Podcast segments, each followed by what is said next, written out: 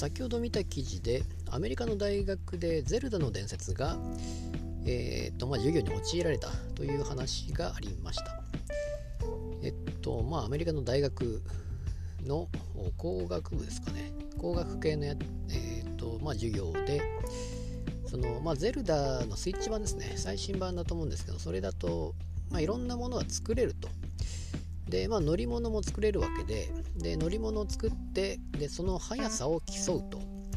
いうようなことを、まあ、授業中にやるらしいんですけどもでこれに学生が殺到するということだったみたいで、まあ、大人気に今なってるみたいですけども、まあ、大学で用いるぐらいなのでおそらくは本当に、ま、物理学であったり、えー、何ですか、ま、材料力学とかそういうことですかね。にも基づいた設計にこの任天堂が、えー、まあ、正確にやってるってことですよね。そうしないともうゲーム内で作ってももう何ていうか意味意味がないというかじゃ実際じゃ現この現実世界で作れるのか使えるのかということになってしまうわけですもんね。全く、えー、対応何て言うんですかね、まあ、材料力学私もちょっとやってましたけども、まああいうことで、えー、まあ、強さというか、えー、まあ、そういうことであったり、まあ、軽さとかもありますよね。でそういうことに基づいていて、まあ、えー、流体力学とかもあるんですかね。それに基づいたものでないと結局使い物にならないわけですよね。単なる本当のゲームで、えになってしまうわけですからそれがちゃんとした任天堂が作ってるからこそ大学でも使用できると。いうことだと思うんですけども、まあ、実際私はゼルダやってないのでわからないんですが、まあ、ゼルダは多分世界的に人気になってますし、うん、まあ、未だに、あれ、夏ぐらいでしたっけ？夏前に発売されたと思うんですけども、多分、だいぶやり込み度が高いと。まあ、何でも作れることができるということだと思うんですけども、でそれを授業で用いたということで、それで乗り物を作って、えー、スピードを競うということですから、これはまあ面白そうですし実際に、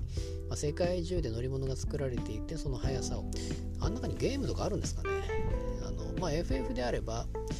例えばチョコボレースだったりそういうのがあったり、まあ、ゲーム性ゲーム性、まあ、ゲームだからあれですけども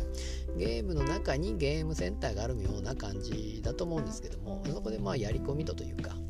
えー、まあ、そういうのがあったりすると思うんですがゼルダの中でも多分そういうのがあるんですかね。そういうレース例えばそれで、